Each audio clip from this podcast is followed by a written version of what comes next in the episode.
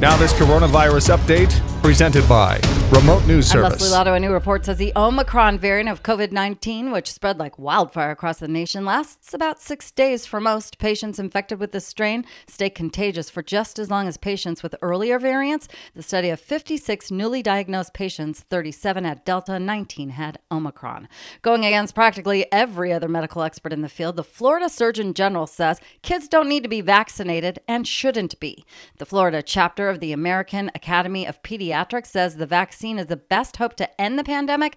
Other experts saying it was an irresponsible declaration. The CDC says it looks like coronavirus is here to stay and it'll be like a yearly flu or seasonal virus. The head of the agency also says masks may also be here to stay to put it in your drawer and be prepared to take it back out again if there are other surges of the virus. The CDC also says right now they see no new variants on the horizon.